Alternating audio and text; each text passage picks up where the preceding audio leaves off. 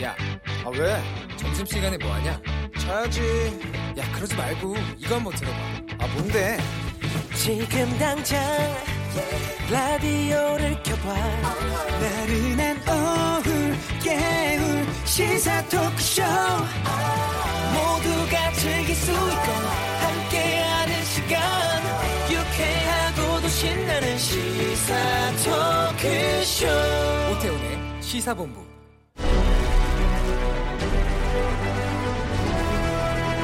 김철민의 본부 뉴스.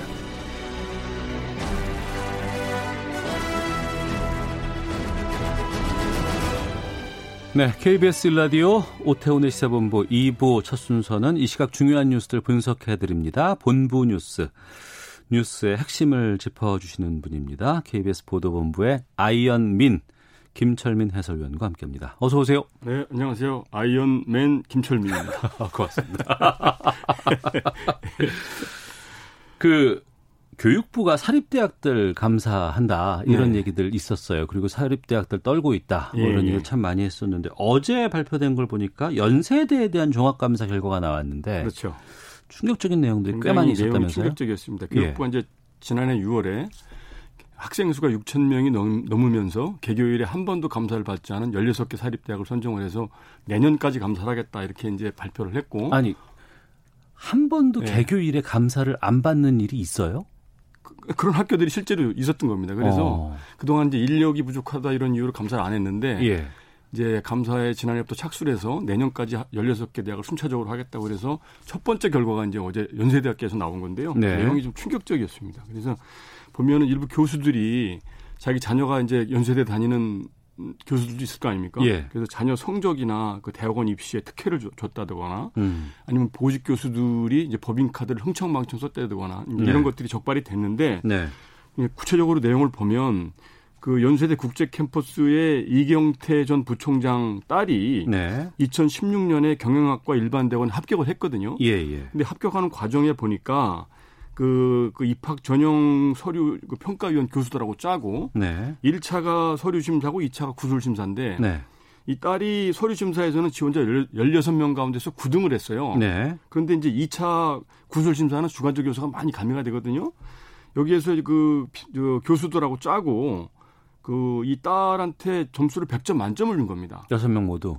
그렇죠. 어. 그래 가지고 결국은 이제 일 차 그 서류평가에서 일, 이 위를 통과했던 지원자들이 네. 이 차 구술평가에서는 각각 사십칠 점, 육십삼 점을 받아서 탈락을 했어요. 어. 이제 이렇게 이제 부당 입시가 발견이 됐던 거고 예, 예. 또 다른 교수는 이제 회계학 관련 강의를 하고 있었는데 딸이 식품영양학을 전공하고 있었는데 네. 딸한테 자기 강의를 들어라 이렇게 해놓고 딸한테 A+ 학점을 A+ 학점을 주고 음. 이렇게 이제 그 성적이나 입학에 이제 예, 부당하게 개입했던 사례들이 적발이 됐고 또 주요 보직 교수들이 그 증빙 자료 없이 법인카드를 흥청망청 마구 쓴 액수가 네.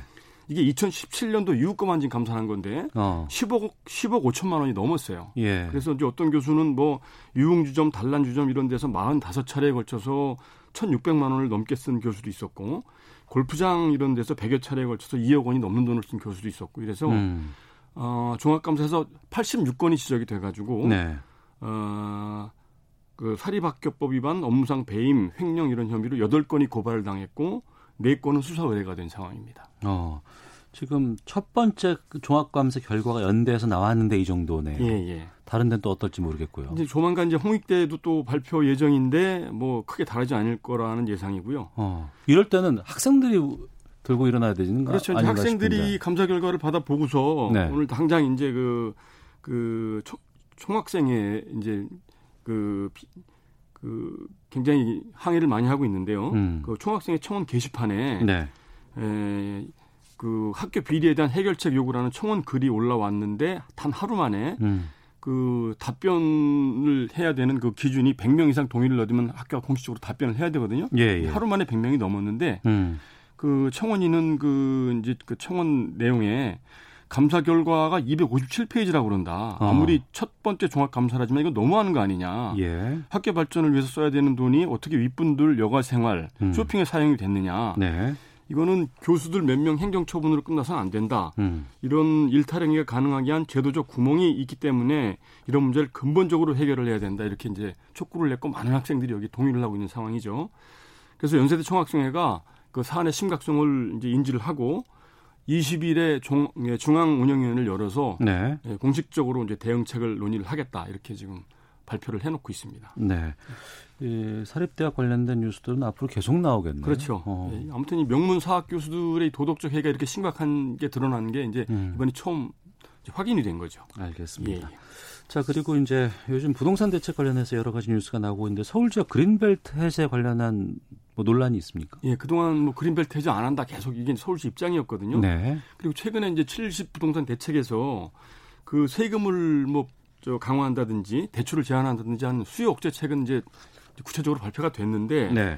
공급 확대 방안이 이제 막연하게 잘 안 나와서 비판이 많았거든요. 음. 그냥 다, 당시에 발표하기에는 주택 공급 확대 티에프를 구성을 해서 향후 논의하겠다 이런 정도였고 네. 그 가능한 뭐 공급 확대 방안으로는 뭐 도심의 고밀도 개발을 검토한다든지 삼 기 신도시의 용적률을 높인다든지 네. 아니면 도시 주변의 뭐 국가시설 부지나 유휴시설 부지를 추가로 발굴을 한다든지 네. 아니 도심 내 공실, 사무실이나 상가 이런 걸 활용한다든지 이런 내용들만 거론이 됐었고 음.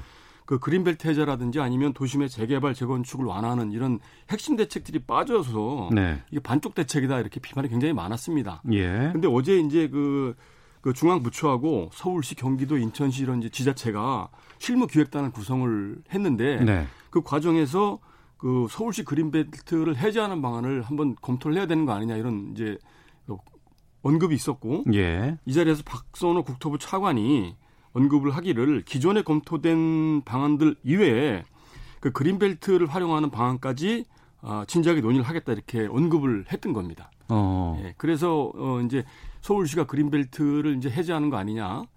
그리고 이제 정부 차원에서도 공식적으로 이 부분에 대해서 이제 어, 진지한 논의를 하는 거 아니냐 이런 관측이 나왔고요. 네, 이미 이명박 정부 때 그린벨트 상당히 많이 서울 지역의 경우에 해제를 예. 했었고 지금 몇 군데 안 남았잖아요. 지금 이제 의외로 그린벨트가 서울 전체 면적의 약 이십오 퍼센트 정도 된다고 그래요. 예. 그래서 뭐 그 해당 면적이 약 백오십 평방킬로미터 정도 되는데 예.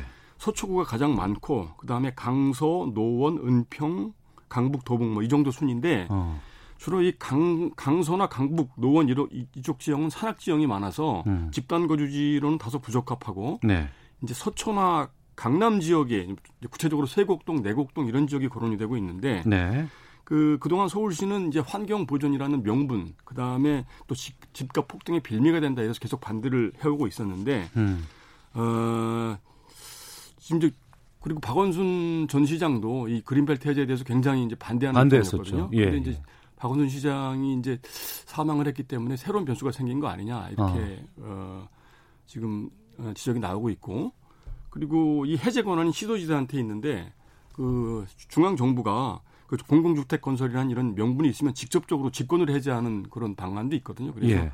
그 직접적인 해제도 가능하기 때문에 음. 서울시 그린벨트가 이제 일부 해제되는 거 아니냐 이런 관측이 굉장히 무게가 실리고 있는 상황입니다. 네, 아직까지는 현실화된 것은 아니고 검토 단계다. 예, 지금 그 이제 실무기획단이 어떤 대책을 그 조만간 내놓을 걸로 보이는데요. 아마 음.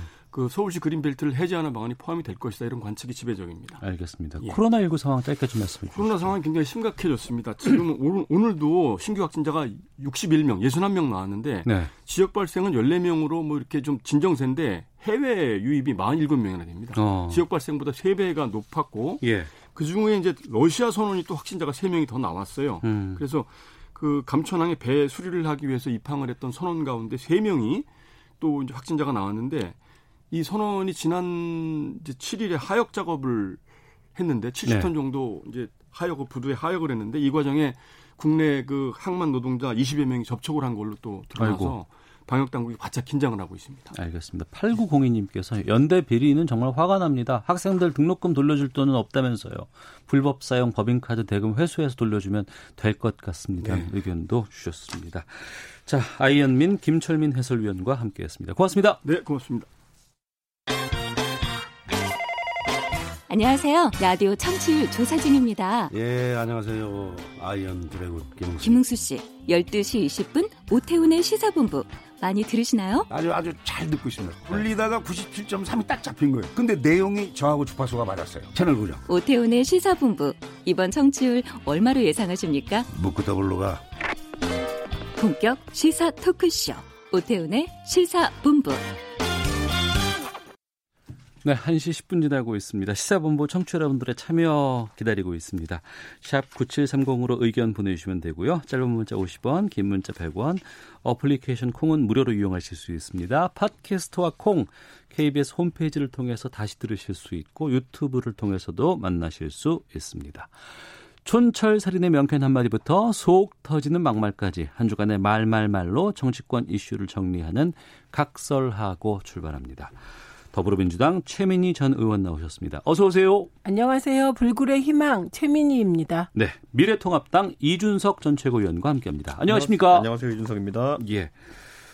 어, 오늘 다룰 뉴스가 좀 많습니다. 예, 그리고 잠시 뒤에 두 시에 결정 나고 시작되는 것들이 꽤 많이 있어서 두 분께서 말씀하시기가 좀 조심스러울 수도 있고 이 예측이 틀릴 수도 있어요. 현실화될 수도 있습니다만 그럼에도 과감하게 어, 뭐 여러 예측들, 입장들, 의견들 말씀해 주시길 부탁드리겠습니다. 그건 이준석 최고를 좀 단속하셔야죠. 지난번에 네. 주호영 대표 건 네. 물어봤는데 끝까지 답안했죠. 이 자리에서. 아~ 저는 주호영 대표가 된다고 확 찍었는데 예, 예, 끝까지 예. 답 안 했어요. 예, 뭐 사실 거의 당내 문제였기 때문에 네. 괜히 뭐 잘못 얘기해봤자 뭐. 아, 네. 그럼 당외 문제 집중해서 좀 많은 좀 말씀을 좀 부탁드리도록 하겠습니다. 네. 자, 웃음 좀 지우고요. 아, 그 박원순 전 서울시장 관련한 여러 가지 논란들 좀 많습니다. 어제 서울시가 민관합동조사단 꾸려서 이 성추행 의혹 관련해 철저히 진상을 규명하겠다고 밝혔습니다. 어, 관련된 인서트가 좀 저희가 준비되어 있는데요. 듣고 두 분과 말씀 나누겠습니다.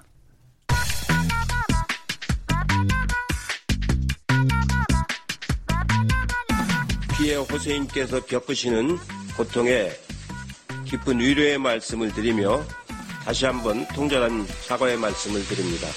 서울시에 이게 공식적으로 이렇게 접수가 되고 우리 내부 그것도 그렇습니다. 내부에서도 공식적으로 접수가 되고 이제 진행이 되긴 스타트 시점에서 피해자라는 용어를 씁니다. 민간 합동 조사단 구성 운영으로 조사의 공정성과 객관성을 담보하겠습니다. 서울시는 직간접적으로 가해를 한 정황이 드러나 있는 그런 상황이기 때문에 자체 진상조사한다는 것은 고양이에게 생선가게를 맡기는 것과 다를 바가 없다.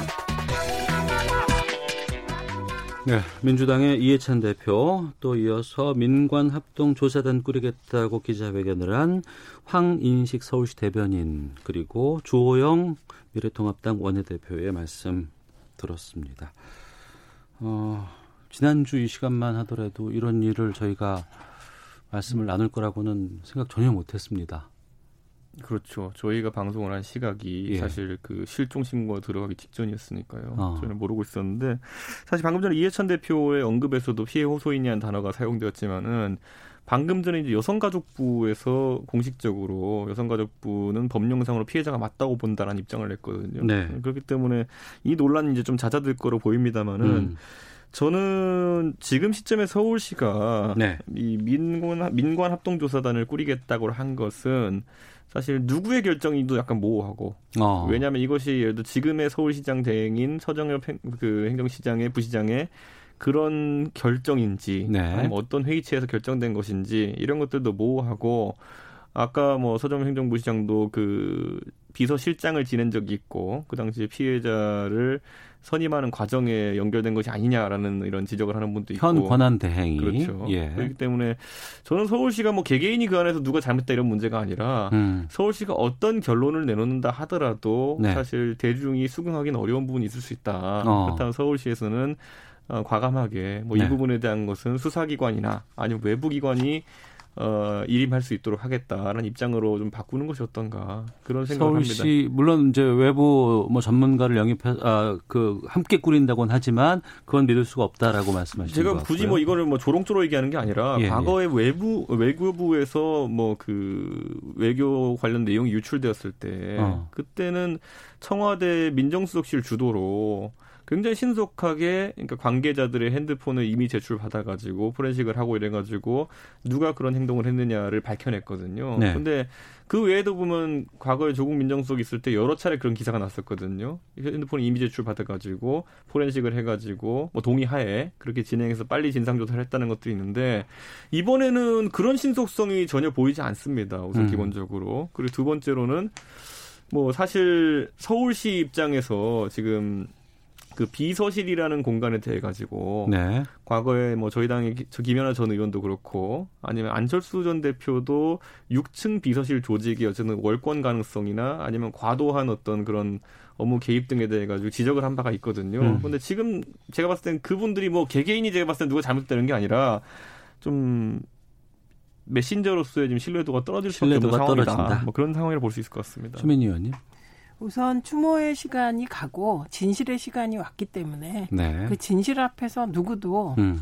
뭐 피해갈 수 없을 거다 이렇게 봅니다. 그리고 어, 어저께 서울시 발표를 봤어요. 네. 네, 봤는데 어, 우선 첫째 서울시가 해야 될 일은 젠더 특보가 입을 열어서 음. 바, 밝힐 수 있는 건 밝혀야 된다고 봅니다. 네. 그러니까 젠더 특보가 어떤 역할을 했는지 음. 실제로 언론에 나와 있는 이러저러한 그 기사들이 사실인지는 확인 가능한 것들이에요. 예, 예, 예. 그런데 왜 그런 걸 확인 안 하는지 어. 그 부분 되게 답답했습니다. 예. 그다음에 두 번째는 기자들이 질문, 질문만 하면 민간합동조사단에서 할 거다 이렇게 얘기해요. 음. 그러니까 민간합동조사단이 무슨 전가의 보도처럼 네. 되어서는 안 된다고 생각하기 때문에. 그러니까 말씀하신 건 어제 열한 시에 발표된 네네. 서울시의 그 기자회견. 네. 기자회견이요. 그런데. 예. 그러니까 뭐든지 무슨 질문을 하면 앞으로 민간합동조사단이 밝혀낼 거다. 뭐 이렇게 글로 미루더라고요. 네, 황인식 대변인이 그렇게 말을 했어요. 네, 예, 맞습니다. 그런데 그런 태도가 저는 좀 그 뭐랄까 진전성이 안 보였달까 그랬습니다. 음. 그래서 지금 서울시가 확보했고 확인할 수 있는 건 확인을 해주고 네. 그리고 이러이러한 부분은 사실 지금 잘 확인이 안 되어서 그리고 예민한 부분이 있어서 민간합동조사단에 외부인을 넣어서 객관적으로 음. 조사해서 보고 드리겠다라고 하는 게 맞는데 네.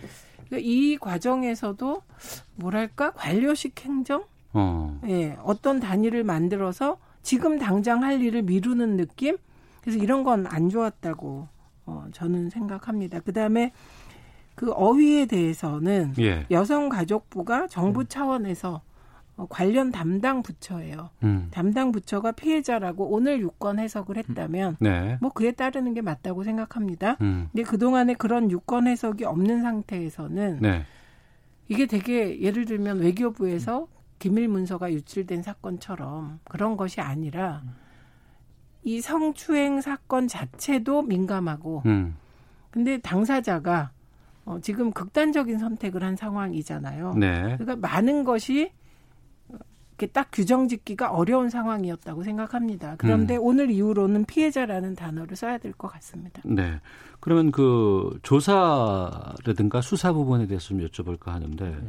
두 분 다 서울시 민간합동조사단이 밝힐 것들, 그러니까 직접 거기에 정보가 있는 것들은 밝혀야 되는 건 맞는 것 같고요.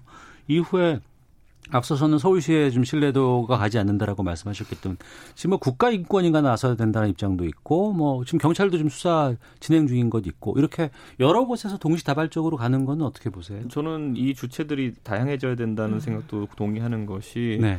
지금 많은 분들이 예방적 조처가 좀 미비했다라고 보는 부분도 있습니다. 네. 그 중에 하나는 뭐냐면은 그 안희정 지사 건과 오거돈 시장 건을 거치면서 사실 비슷한 유형의 건이 세 번째 발생한 것이거든요. 네, 네. 그렇다면은 첫 번째, 두 번째 이런 일들이 발생했을 때 아까 뭐 주관, 주무부처라고 할 수 있는 여성가족부 등은 이에 대한 실태조사라든지 그러니까 왜냐하면 문재인 대통령께서 이천십팔 년 이월에 그 수석보좌관 회의에서 뭐라고 하셨냐면요. 특정 기관에서 어쨌든 이런 성범죄에 대해 가지고 은폐하거나 아니면 음. 묵살하는 행위가 있을 경우에는 그 기관장이 책임을 지도록 하겠다라고 네. 이제 선언하셨어요. 그게 이제 국정 기조 중에 하나였습니다. 그런데 문제는 기관장들이 이런 일에 처했을 때 어떻게 하겠느냐. 그에 아. 대한 미비점이 있었던 것이 드러난 것이거든요. 연달아서. 예. 그렇다면 저는 첫 번째, 두 번째 그런 일이 있었을 때 여가부가 어쨌든 대통령에게 그런 정책을 보조하는 그런 어떤 부처 아니겠습니까? 그렇다면 그에 대한 대안을 내놔야 되는 거거든요. 음. 위계나 위력에 의한 어떤 성범죄가 일어났을 때 뭐 그 기관장이 책임지는 것도 중요하지만은 가장 그 기관의 정점에 있는 기관장에 대한 견제는 어떻게 하느냐. 이거 지금 문제가 전혀 해결 안 된 상황이었는데 지금이라도 여가부는 비슷한 사례가 없는지 그, 그 공기업이나 아니면은 음, 관가 전반에 대해 가지고 실태 조사 같은 걸 해야 되는 겁니다. 네. 그게 지금 예방적 조처로 서야 되는 것이고 저는 지금 서울시가 이제 조사 조직으로 부, 부적절한 이유 중에 하나는 이 의혹이 이제 세 갈래로 갈라졌습니다. 첫 번째 갈래는 박원순 시장이 어쨌든 그 돌아가신 분과 관련해 가지고 진실을 파악하는 과정이고 예. 그 제가 봤을 때는 두 번째로는 결국 이번에 정보가 음. 결국 고소장이 어떤 경로로 유출되었느냐라는 거, 고소 내용이 어느 시점에 어떤 결과, 어떤 절차로 유출되었느냐가 중요한 것이고 네. 또 뭐 저는 지금 말씀 세 번째로는 이분이 사 년간 이제 피해를 당하면서 피해를 호소하거나 했을 때 어떤 단계에서 이것들이 또 묵살되었던 것이냐. 음. 이 세 가지로 갈라졌기 때문에 저는 서울시 같은 경우에는 여기서 뭐 사망에 대한 아까 최민희 의원이 말씀하신 것처럼 젠더 특보를 비롯해가지고 최대한 증언하실 분들이 증언할 수 있는 것은 하도에 나머지 두 가지는 이미 수사의 영역으로 넘어왔다. 저는 이렇게 봅니다. 그렇기 때문에 이 사건에서 아까 뭐 경찰에서 유출된 의혹이나 이런 것들 같은 경우는 경찰이 어쨌든 개입됐으니까 검찰이 네. 맞는 것이 적절하다 보고요. 음. 저는 서울시에서 묵살이 있었다 이런 것들이야말로 인권위원회라든지 국가특설위원회들에서 조사할 수 있는 사안이다. 저는 이렇게 알겠습니다. 각 주체들이 기민하게 움직여야 된다 이렇게 봅니다. 예, 최민희 의원님. 동의해요. 예, 예. 동의하고 그다음에 국가인권위원회는 뭐 강제 수사는 아니지만 일부 음. 수사할 수 있는 힘이 있거든요. 네, 국가인권위원회가 하면 아무래도 국가인권위원회의 조사관들은 인권 감수성이 있기 때문에 음. 우리가 우려되는 이 차 가해라든지 네. 혹은 사자 명예훼손이라든지 음. 이런 문제를 덜 발생시키면서 이 사안을 진행시킬 수 있을 것 같습니다. 저는 이 사 이 과정에서 정보 유출 경로는 네. 굉장히 다양해요. 음. 그게 경찰일 수도 있고 어, 경찰 라인일 수도 있고 혹은 언론일 수도 있고 예를 들면 변호인도 또 그 변호인은 절대 아니다 이런 일은 없거든요. 네, 그래서 네. 그런 거, 거라 그 부분은 이제 조사를 하면 나올 것 같고 이건 음. 간단한 조사로도 나올 것 같습니다. 네. 그다음에 가장 제가 심각하게 보는 건 이게 사 년 동안 벌어진 일이잖아요. 네. 그런데 우리가 물론 사 년 동안 벌어졌다고 피해자가 주장하고 있다 이 표현이 더 맞겠죠. 음. 그런데 피해자는 사 년 동안 비서실 주변의 사람들에게 나의 피해를 호소했다는 거예요. 네. 그런데 그 반응들이 그럴 리가 없다 이런 반응이었다는 거예요. 음. 그래서 이 부분이 제일 걸리는 부분이죠. 왜냐하면 바로 이 지점은 모든 성 관련 여성 피해자들이 말하는 부분이거든요. 예, 예, 예. 남성 중심의 권력 서열이 있는 곳에서는 이걸 얘기를 해도 아이 뭐 그런 거 갖고 그래 별거 아니야. 음. 이런 태도를 보인다고 하고 이번에도 네. 그랬을 가능성이 있습니다. 그래서 이 부분을 이번에 좀 꼼꼼하게 어떤 방식으로든 음. 파악해서 여기서 구체적인 지침이 나와야 될 것 같아요. 그동안에는 네. 이런 사건이 터지면 사후에 처벌을 어떻게 할 것인가. 음. 막연하게 성인지 감수성을 위한 교육을 어떻게 할 것인가인데 정확하게 옆에서 성피해를 호소할 때 어떤 태도를 취해야 되는가까지 네. 조금 구체적인 매뉴얼이 나와야 된다고 생각하고 만약에 그중에 형사 책임을 질 사람이 있으면 져야죠. 음. 이 부분은 진짜 중요한 부분 같아요. 네, 상당히 무겁고 처음에 충격이었고 그리고 이제 좀...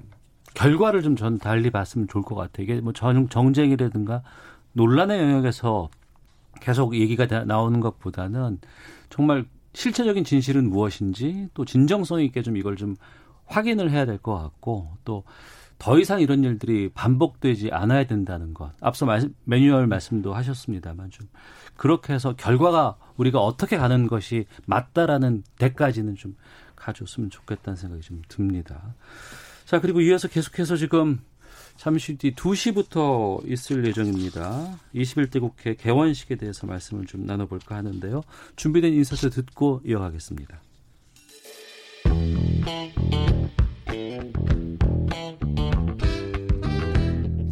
박지원 국정원장 후보를 딱 찍어서 꼭 낙마시키겠다. 뭐 내부에서 그런 얘기 있는 걸로 알고 있는데. 아니, 지금 박지원 국정원장은 사실 문제가 많죠. 김대중 전 정부 시절에 그 대북 송금 사억 오천만 불 아닙니까? 그러니까 그게 우리 한화로 치면 거의 뭐 오천억 원인데 오천억 원을 국정을 통해서 불법 송금을 하지 않습니까? 그걸로 이제 징역을 살고 이렇게 한 분인데 그런 분이 과연 지금 국정원장을 맡는 것이 타당한가? 인사청문회를 하지 말자는 건지 하지 말자. 네. 그러면은 국정원장 시한이 지나면 음. 자동 임명하게 돼 있거든요. 해야 될 걸 하려면은 야당도 협조해야지. 그러니까 자신들이 원하는 게 있으면 어 뭐 자신들이 양보하고 희생하는 것도 같이 있어야 된다는 겁니다. 네, 임기 시작 사십칠 일 만인 오늘 오후에 이십일 대 국회 개원식 갔습니다. 아, 조금 전에는 김경래 최강시사에 나왔던 홍익표, 윤영석 어, 의원과의 어, 인터뷰 대담 내용 살펴봤는데요. 참 늦었어요. 뭐 역대 팔십칠 년 개헌 이후로 음. 가장 늦은 개원식이라고 해요. 아, 근데 그거는 사실 내용을 구체적으로 들여다보면 예. 그렇지 않죠. 아, 왜냐하면 그래요? 십팔 대 국회 예를 들어보면 음.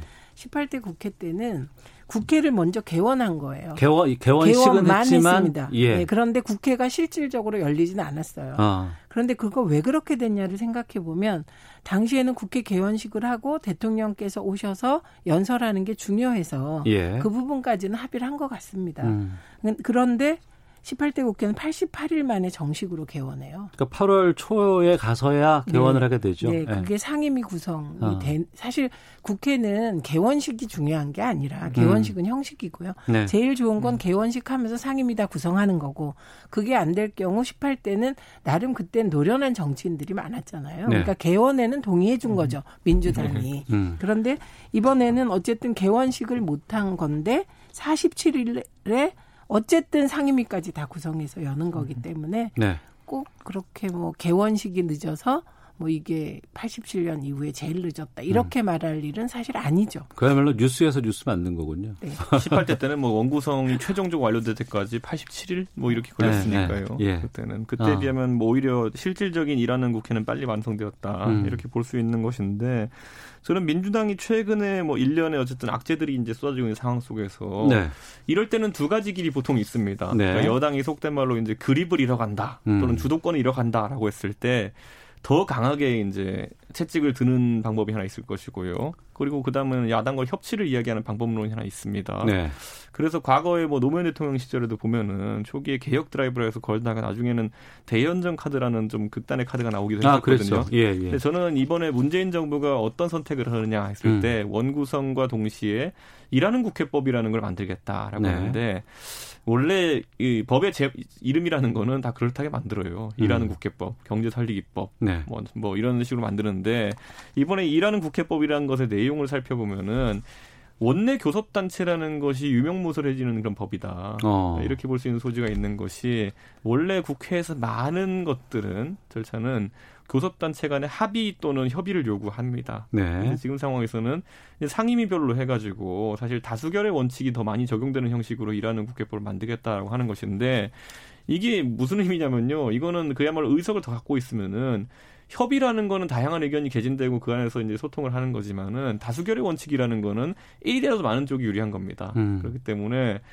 우리 가끔가다 이제 국회보다 약간 낮은 단계의 회의체들 보면은 예를 들어 뭐 재건축 조합 이런 데서 있는 것처럼 뭐 위임장 숫자로 대결하잖아요. 어. 뭐 이런 것처럼 수의 대결만으로 국회 내에서의 토론이 종결되는 상황들이 종종 나올 수 있다. 음. 저는 그래서 미래통합당 입장에서는 저희가 소수당이어서가 아니라 이거는 다양한 의견의 어쨌든 협상 테이블로 나오는 것이 좀 어려워지는 그런 어쨌든 전환이다. 네. 그래서 뭐 문재인 정부가 다급한 건 이해하겠지만은 어.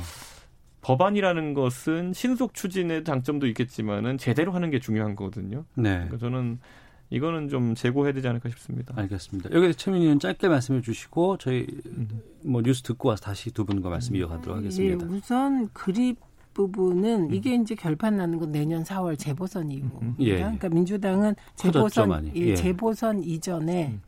어, 가능하면 개혁 과제나 경제 살리기 과제나 코로나십구 대응을 하려고 할 거고 어, 아무래도 미래통합당은 내년 사월까지 모든 게 정지된 상태에서 가주길 원하는 거기 때문에 그런 이해관계가 갈등하겠죠. 그러나 중요한 거는 그 경제 살리기법, 부동산 잡는 아, 부동산 안정화법, 뭐 코로나 대응법 이런 것은 빨리빨리 통과시키는 게 맞겠죠. 음. 그래서 케이스 대 케이스로 유연하게 하지 않을까? 네. 이게 김태년 대표의 최대 강점이에요. 음. 아무래도 뭐 부동산 관련 법안 처리, 공수처 출범 문제, 그리고 방금 말씀해 주셨던 일하는 국회법 처리 문제라든가, 그리고 지금 당장 이십 일부터 뭐 경찰청장, 뭐 통일부 장관, 국정원장 후보자 청문회도 지금 예정돼 있습니다. 그 부분에 대한 것들 저희가 뉴스 듣고 와서 두 분과 계속 네. 말씀 이어가도록 하겠습니다.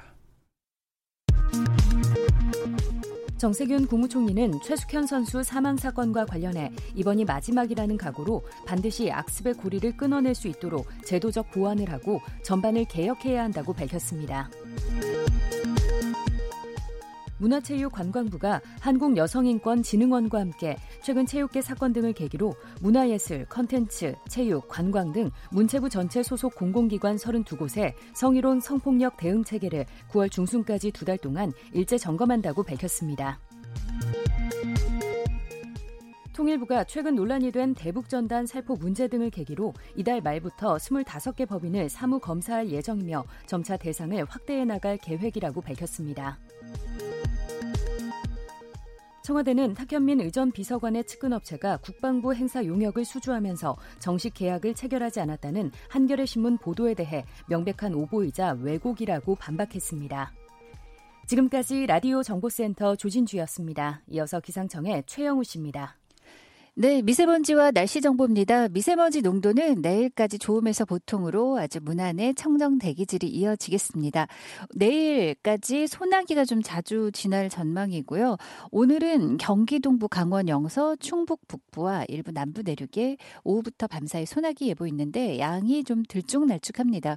오에서 육십 밀리미터로 상당히 많이 내리는 곳은 최고 이렇게 육십 밀리미터까지 예보가 돼 있고요. 내일도 내일은 서울을 포함해서 경 경기, 강원, 영서, 충청 내륙과 전라도에 소나기 예보 있고요. 내일은 낮부터 밤사이 오에서 칠십 밀리미터입니다. 지역 차이가 크고 또 한 번 내리면 강하게 쏟아지는 만큼 소나기 이틀간 주의가 필요하겠습니다.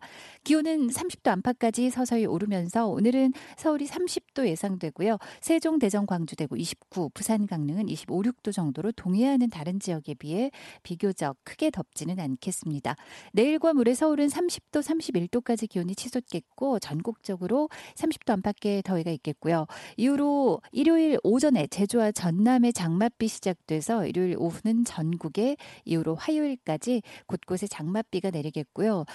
다음 주에는 화요일 이후로도 자주 비가 지날 것으로 예상됩니다. 지금 서울 기온은 이십팔 점 오 도입니다. 케이비에스 미세먼지와 날씨정보 최용우였습니다. 계속해서 이 시각 교통상황 연결합니다. 케이비에스 교통정보센터의 임초희 씨가 정리해드립니다. 네, 이 시각 교통정보입니다. 점심시간을 지나 지금 운전하고 계시다면 졸음운전 위험 생각하셔야겠습니다. 에어컨을 틀고 장시간 이동을 하신다면 주기적인 환기 잊지 마시고요. 현재 서울시내 올림픽대로 공항 방면 동작대교 부근 일 차로에서 작업을 하고 있고요. 성수대교부터 영향을 받고 있습니다. 내부순환도로는 성산방향 종안분기점에서 기름램프 쪽 정체가 계속되고 있는 작업 여파고요.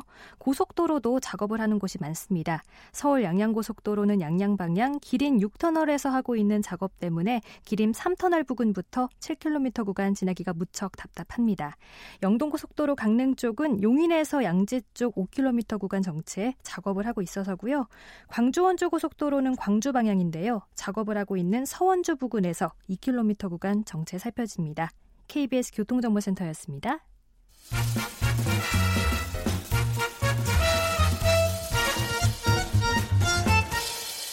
오태훈의 시사본부. 네, 각설하고 최민희 더불어민주당 전 의원, 이준석 미래통합당 전 최고위원과 함께하고 있습니다. 이십일 대 국회 개원식에 대해서 말씀 나누고 있었는데요. 어, 이십일 대 국회가 이제 그러니까 칠월 임시국회 여러 가지 풀 게 많습니다. 청문회도 지금 있고요. 여기에 대해서 좀 입장 좀 밝혀주시길 부탁드리겠고 하나만 좀 확인해 봐야 될 게 열여덟 개 상임위원장 중에서 정보위원장 하나만 지금 아직 선출을 음, 그렇죠. 못했었는데 오늘 오전에 민주당 단독으로 백칠십칠 명 투표했고 백칠십육 명의 찬성 얻어서 전해철 네. 위원장이 선출이 됐어요. 통합당은 그럼 여기에도 지금 불참하신 거 아니에요? 그렇죠. 이제 뭐 근데 국회 부의장과 협의를 하게 되어 있는 정보위원장직이기 때문에 부의장직은 앞으로 또 뭐 원래 심상정 대표에게 제안한다라는 얘기도 나왔었는데 정진석 의원 예. 자리를 예예. 예. 예, 예. 근데 뭐 그 부분은 저도 아직까지 들은 바가 없습니다. 어. 근데 뭐 이 부분은 글쎄요. 지금까지 뭐 모든 게 원구성에서 이번에 관례를 깼기 때문에 예, 예. 부의장을 이제 제일 야당이 가져가는 문제도 좀 복잡한 어. 것 같습니다. 예. 어떻게 전망하세요? 이십일 대 그렇게까지 가면 안 되죠. 어. 이제 미래통합당이 오늘 개원하잖아요. 네. 그럼 여러 가지 부분에서 좀 그 열 건 열고 네. 닫을 건 닫지 않을까 이렇게. 어. 지금의 상황은 상당히 통합당이 국회에서 해야 될 얘기가 많은 상황이잖아요. 그러니까 그 국회의원이 국회 나가면 할 일 없어요. 그리고 언론도 그 장외 집회하면 한두 번이지 계속 똑같은 그림 내보내주지 않기 때문에 예. 국회에서 할 말씀을 하시면 될 것 같습니다. 그래서 앞으로는 김태년 대표의 허허실실 전략과 음. 이게 주호영 대표의 지연 전략.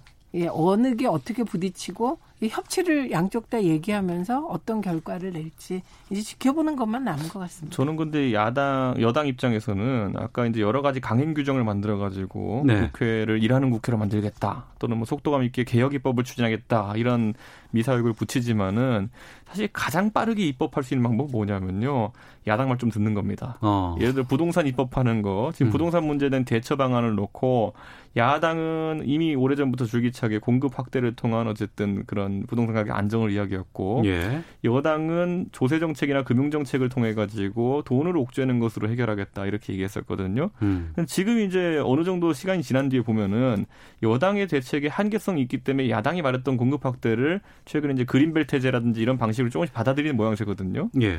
만약에 야권이 원하는 수준으로 야권이 지금까지 주장했던 수준으로 공급 확대책을 낸다고 하잖아요. 아마 야권이 여권보다 먼저 본의장에 앉아 있을 겁니다. 어. 네. 근데 이 부분은 토론이 필요한데 음, 음. 저는 이 두 개가 다 필요하다고 음. 봐요. 네. 근데 공급을 확대할 때 부작용, 예를 들면 재건축 재개발을 음. 풀면 용적률을 어떻게 할 것인가부터, 그럼 초과 이익을 환수할 것인가부터 논의할 게 되게 음. 많고, 그다음에 그린벨트를 풀면 또 그에 따라서 특혜를 받는 사람들이 생기거든요. 네네. 이 문제로 또 사회가 갈등을 겪을 수가 있어서 다 음. 복잡해요. 근데 공급은 확대해야 돼요. 메시지를 예. 확실히 줘야 되고.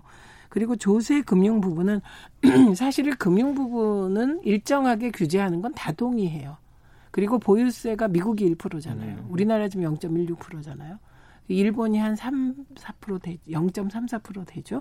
우리나라가 오이시디 평균의 삼분의 일 이하예요. 예. 그러니까 이 부분을 손봐야 된다는 것도 다 동의해요. 그러니까 저는 왜 대화에서 안 풀릴 지점이 있을까? 단 음. 다주택 국회의원만 빼고 아. 예, 정책 결정을 하면 되지 않을까 합니다. 국회에도 많죠, 다주택자가. 나왔잖아요. 사실 어. 사실 초선 의원들도 꽤 많이 있는 네. 것으로 나왔더라고요. 그러니까 그분들이 빠져야 돼요. 알겠습니다. 예. 하나 더 보겠습니다. 잠시 뒤면 어, 이재명 경기도지사의 운명의 결정이 어, 나는 대법원 판결을 앞두고 있습니다.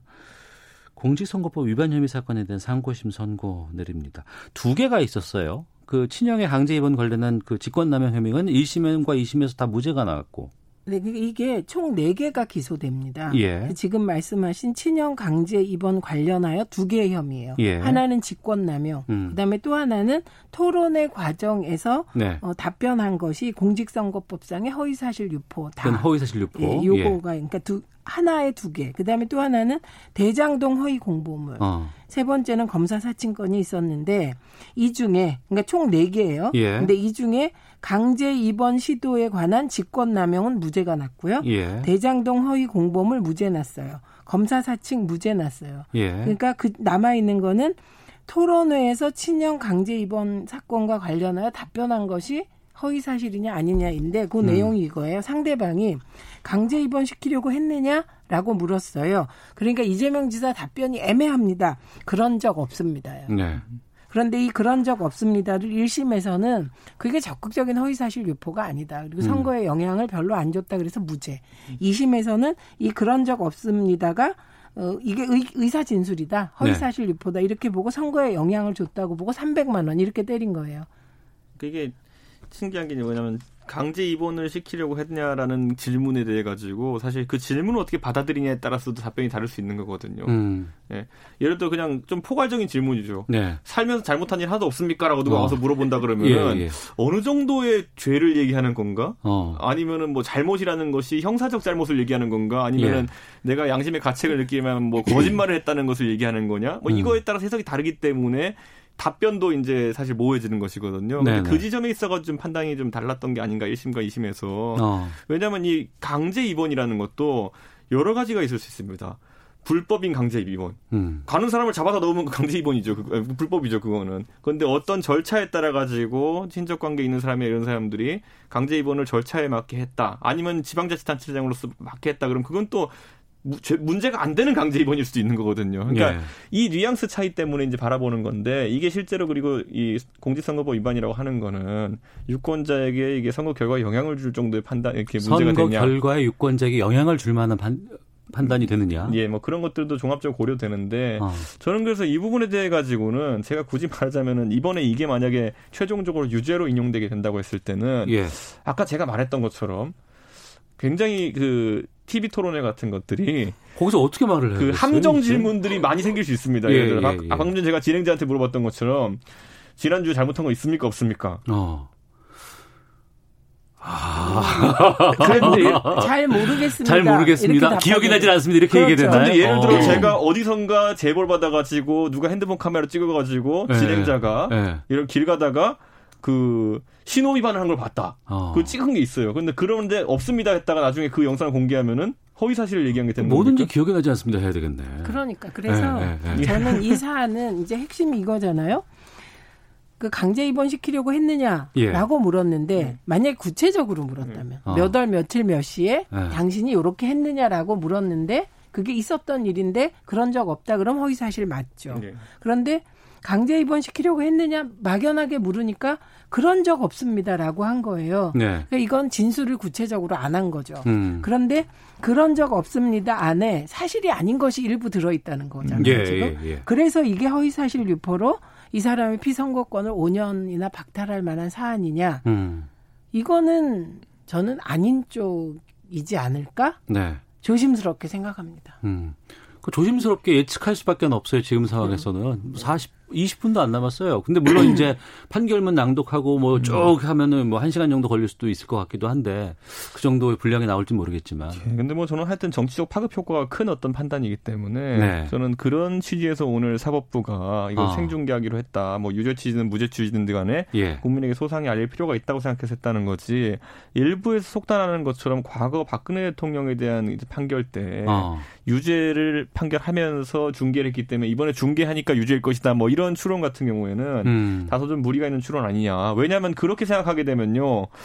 앞으로는 중개하겠다는 예고만 있으면 어 유죄구나 이렇게 돼버리는 것도 사법적으로 우스워지는 거거든요. 예, 예, 예 그러네요. 저는 뭐 대법원의 이제 사려 깊은 대법관들이 음. 그런 공식을 만들어낼 만큼 허술한 분들은 아니다. 그래서 네. 저는 거기에서 어떤 속단도 할 수 없는 상태다 이렇게 봅니다. 알겠습니다. 최민희 의원께서는. 그러니까 저는 이게 무, 사실 허위사실 유포 공직선거법상의 허위사실 유포에 대한 그간 판결을 보면 정말 판사마다 달라요. 음. 어떤 거는 확실하게 예를 명백하게 예산을 안 따놓고 땄다고 했, 했으면 이건 허위사실이고 네. 한 오백만 원 돼야 되는데 구십만 원이 나오는 경우도 아, 있고 예, 예. 그다음 애매한 판단인데 이것처럼 삼백만 원을 때리는 경우도 있어서 이 김진태 의원 네, 그분도 일 심에서는 뭐 그렇고 이 심에, 이 심에서 무죄 받았잖아요. 일 심에서 이제 피선거권 음. 박탈 받았다가 그 재판받고 나오면서 뭐라 그랬냐면 허위사실 유포 조항을 없애야 된다 이렇게 얘기를 했어요. 그럴 네. 만큼 판사마다 다르다는 거거든요. 음. 그런데 이번 건의 경우는 애매하게 물었고 애매하게 답변했기 때문에 네. 이것을 허위사실, 사실의 적시로 볼 수 있느냐. 음.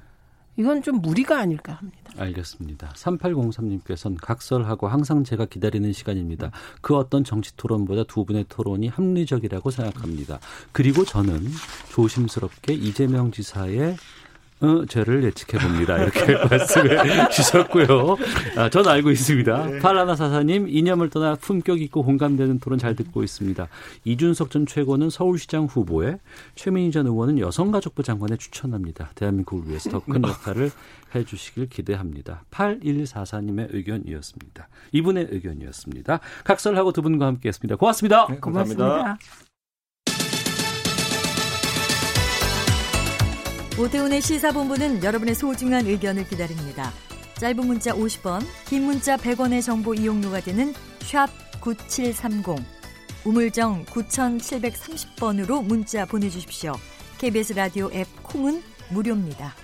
케이비에스 라디오 오태훈의 시사본부. 지금 여러분은 대한민국 라디오 유일의 점심 시사 프로그램을 듣고 계십니다. 네, 사회에 존재하는 다양한 이슈에 대해서 가감없이 우리 생각을 표현하는 시간입니다. 김선영의 세상의 모든 리뷰, 김선영 문화평론가와 함께합니다. 어서 오세요. 안녕하세요. 예, 씨제이 이엔엠이 매주 발표하는 집계가 있군요. 네. 칠월 첫째 주 콘텐츠 영향력 평가 지수 집계에서 일 위부터 십 위까지를 찾아봤더니 네. 절반이 성향이 같아요. 네.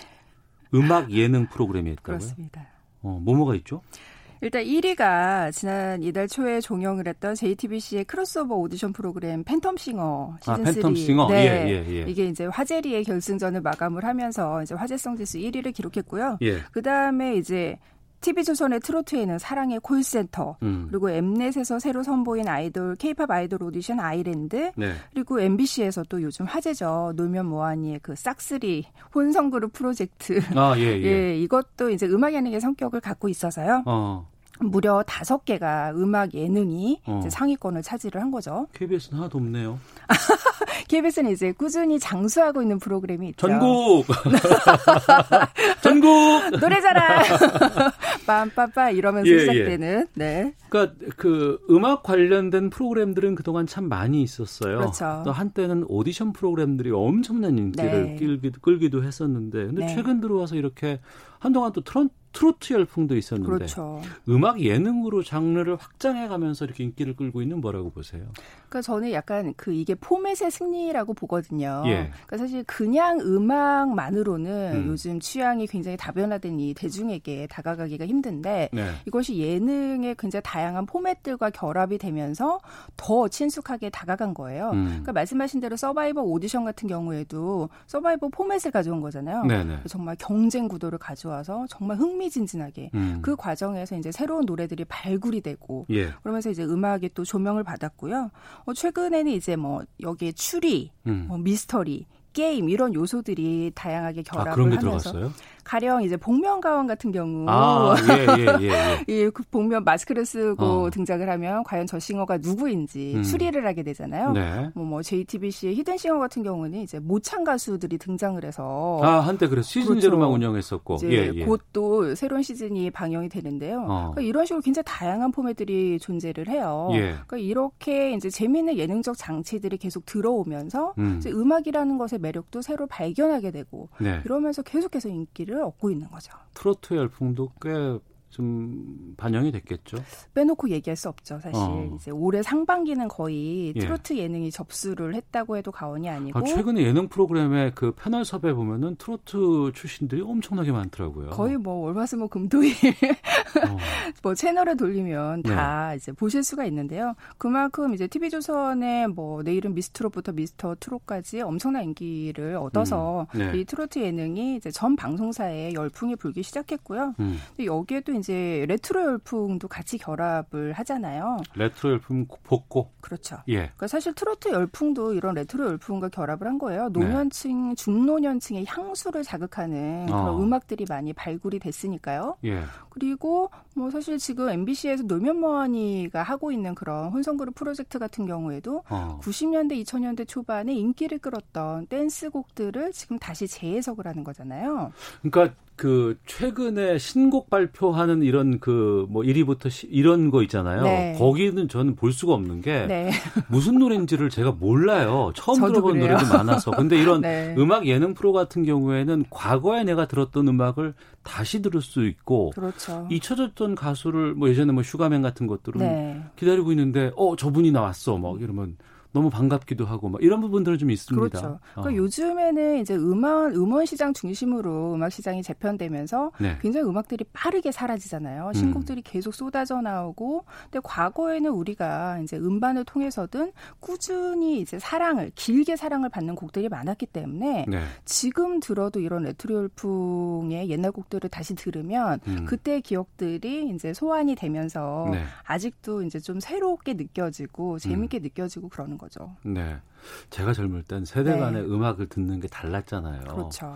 그래서 그때는 어, 왜 저런 음악을 들을까라고 했었는데 제가 지금 그 기성세대가 되고 네. 중년세대가 되다 보니까 네. 아, 좋아요. 네. 마냥 좋죠. 예. 그러니까 최근에 음악 예능 열풍의 장점이 또 그런 것 같아요. 어. 이제 세대가 소통한다는 거. 음. 바로 이제 트로트 같은 경우에도 예전에는 그냥 중장년층이 듣는 올드한 노래라고 생각을 했는데 네. 요즘 젊은 층도 너무 좋아하잖아요. 음. 그리고 과거에는 또 케이팝 아이돌, 그래서 좀 젊은 층들만 듣는 음악이 너무 방송에서 좀 주류를 이뤘다면 네. 지금은 좀 폭넓은 연령대가 음. 좀 소비할 수 있는 음악들이 많아진 것 같아요. 또 이제 한류 주도하고 있는 뭐 비티에스라든가 이런 케이팝에 네. 대해서 또 어르신들이 또 좋아하시는 분들도 그렇죠. 많이 계시고. 많이 접하면서 네. 아, 우리 케이팝 아이돌들이 아, 노래만 멋진 게 아니라 이렇게 어. 퍼포먼스도 정말 멋지고 이렇게 새로운 그 음악이라는 것이 굉장히 좀 즐길 거리가 여러 가지 포인트가 있다라는 거를 많은 분들이 깨닫고 계신 것 같아요. 게다가 음악 참 좋아하시고 네. 이제 뭐 가수분들 엄청 팬인 분들은 네. 요즘 이 코로나십구 상황이 너무나 답답하실 아, 것 같아요. 그렇죠. 네. 어. 저는 진짜 이 코로나십구 상황도 이런 네. 음악 예능의 열풍에 이제 큰 몫을 했다라고 보는데 실제로 요즘 하는 음악 예능들을 보면 하나같이 좀 위로, 어. 힐링 이런 메시지를 강조를 하고 있거든요. 예. 그러니까 제가 좀 좋아하는 프로그램 중에 하나가 제이티비씨의 비긴 어게인이라는 프로그램이 있는데 그게 해외 나가서 그 뭐 유명한 관광지라든가 네, 이런 그 거리에서 네. 공연했던 거 아니었어요? 맞습니다. 네, 국내 유수한 뮤지션들이. 근데 지금은 해외 못 나가잖아요. 그렇죠. 코로나 때문에 막히니까 이걸 비긴 어게인 코리아라고. 아, 국내에서 하는구나. 그렇습니다. 그래서 여기에서. 뭐 K 방역의 최전선이 인천국제공항에 가서 뮤지션들이 직접 사람 별로 안 계시니까. 네, 어. 그 앞에서 버스킹을 하기도 하고. 예. 그래서 코로나로 인해서 굉장히 격리됐던 사람들을 음. 이런 음악을 통해서 한 공간으로 연결을 하는 네. 그런 메시지를 보여주고 있기 때문에 음. 거기에서 오는 굉장한 좀 공감의 메시지가 있고 위로의 메시지가 있어요. 네. 근데 뭐 비긴 어게인뿐만이 아니라 뭐 최근에 음악 예능 뭐 가령 이제 사랑의 콜센터 같은 경우에도 단순한 그냥 트로트 열 열풍에만 기댄 프로그램이 아니라 음. 그 신청곡들의 신청곡들을 이제 직접 사연을 받아서 네. 그 사연을 통해서 이제 격려를 하고 응원을 어. 해주고 예. 노래로 위로를 해주는 거거든요. 어. 그러니까 이런 음악 예능의 어떤 힐링 메시지가 지금 시국과도 굉장히 잘 맞아 떨어진 거죠. 예. 케이비에스의 신규 프로그램 중에 한국인의 노래라는 게 있어요. 또, 최수종 씨가 네, 지금 하고 그것도 있는데 빼놓을 수 없죠. 그것도 네. 찾아가서 이제 그렇죠. 음악으로 힐링하는 그런 네. 프로그램이고 그리고 한때는 그러니까 유행하는 한 장르 네. 그것만 특히 이제 티비 방송에서 집중적으로 네. 공략을 했었는데 네. 최근에는 앞서 뭐 팬텀싱어가 일 위를 했다고는 하지만 네. 팬텀싱어는 뭐 오페라도 있고 그렇죠. 뮤지컬도 있고 다양한 네. 장르들이 다 포함되어 있는 것도 있고 네. 이런 것들이 좀 괜찮은 것 같아요. 네, 그러니까 확실히 장르랑 소재가 굉장히 다양해졌어요. 음. 팬텀싱어가 대표적인 예고 또 같은 방송사에서 슈퍼밴드라는 오디션 프로그램이 또 있는데 네. 이거는 그동안 우리가 음악에서 좀 보컬들만 주로 조명을 받았잖아요. 어. 근데 여기에서는 연주자들이 예. 다양한 분야 연주자들이 등장을 해서 어. 그룹을 결성을 하거든요. 케이비에스 빅밴드도 있었어요. 네, 그렇죠. 네. 그게 언제 탑 밴드가 원조긴 네, 했죠. 네. 네, 요즘 다시 했으면 좋겠어요. 어. 그러니까 그런 식으로 다양한 소재와 장르들이 등장을 하기 때문에 음. 그런 것도 이제 음악 예능의 저변을 넓히는 그런 네. 요소가 되는 거죠. 어. 하지만 또 좀 소외되는 게 좀 가곡이라든가 네. 좀 이런 부분들까지 또 최근엔 국악 같은 것도 좀 열풍이 좀 있어서 네. 이런 다양한 장르도 더 좀 활성화됐으면 좋겠다 생각하는데 어떻게 그렇습니다. 보세요?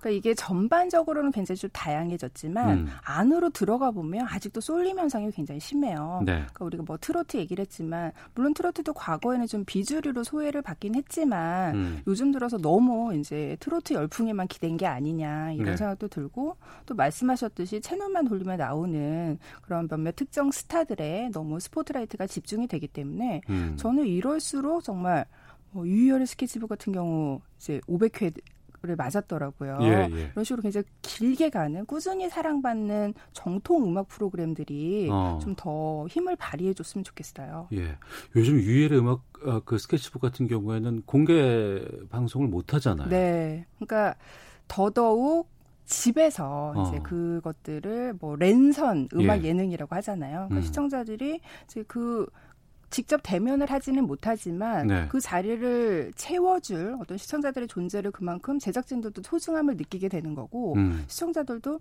아 직접 만날 때의 그 감동이 얼마나 소중한 것인가를 최근에 음악 프로그램들을 보면서 느끼게 되는 것 같아요. 네.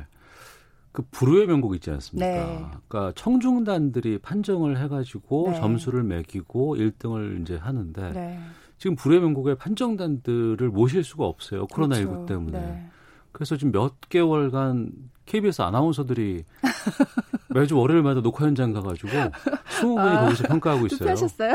아, 전, 저는 그 친구들이 거기 갔을 때 저는 그 다른 일을 하고 네. 있는데 그래서 아 이런 프로그램도 그동안 고정적으로 해왔던 이런 포맷을 네. 참 유지하기가 이제는 코로나십구 상황 때문에 어렵다라는 네. 좀 걱정들이 있습니다. 그럼에도 불구하고 그렇게 제작진들이 잘 대처를 해가고 있더라고요. 어. 네, 불후의 명곡도 그렇고 예. 뭐 최근 노래가 좋다도 음. 케이비에스 투로 옮기면서 네. 이제 연예인 판정단들이 심사위원들이 나와서 어. 좀 더 이제 노래에 집중해서 평가를 하고 이런 식으로 변주를 계속해서 하고 있어요.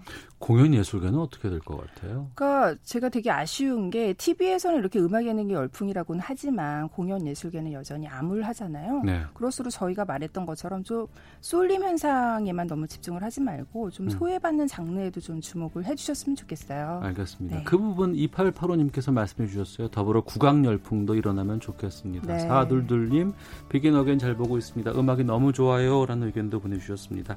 자, 세상의 모든 리뷰 지금까지 김선영 문화평론가와 함께했습니다. 고맙습니다. 감사합니다. 예, 저도 인사드리겠습니다. 내일 뵙겠습니다. 안녕히 계십시오.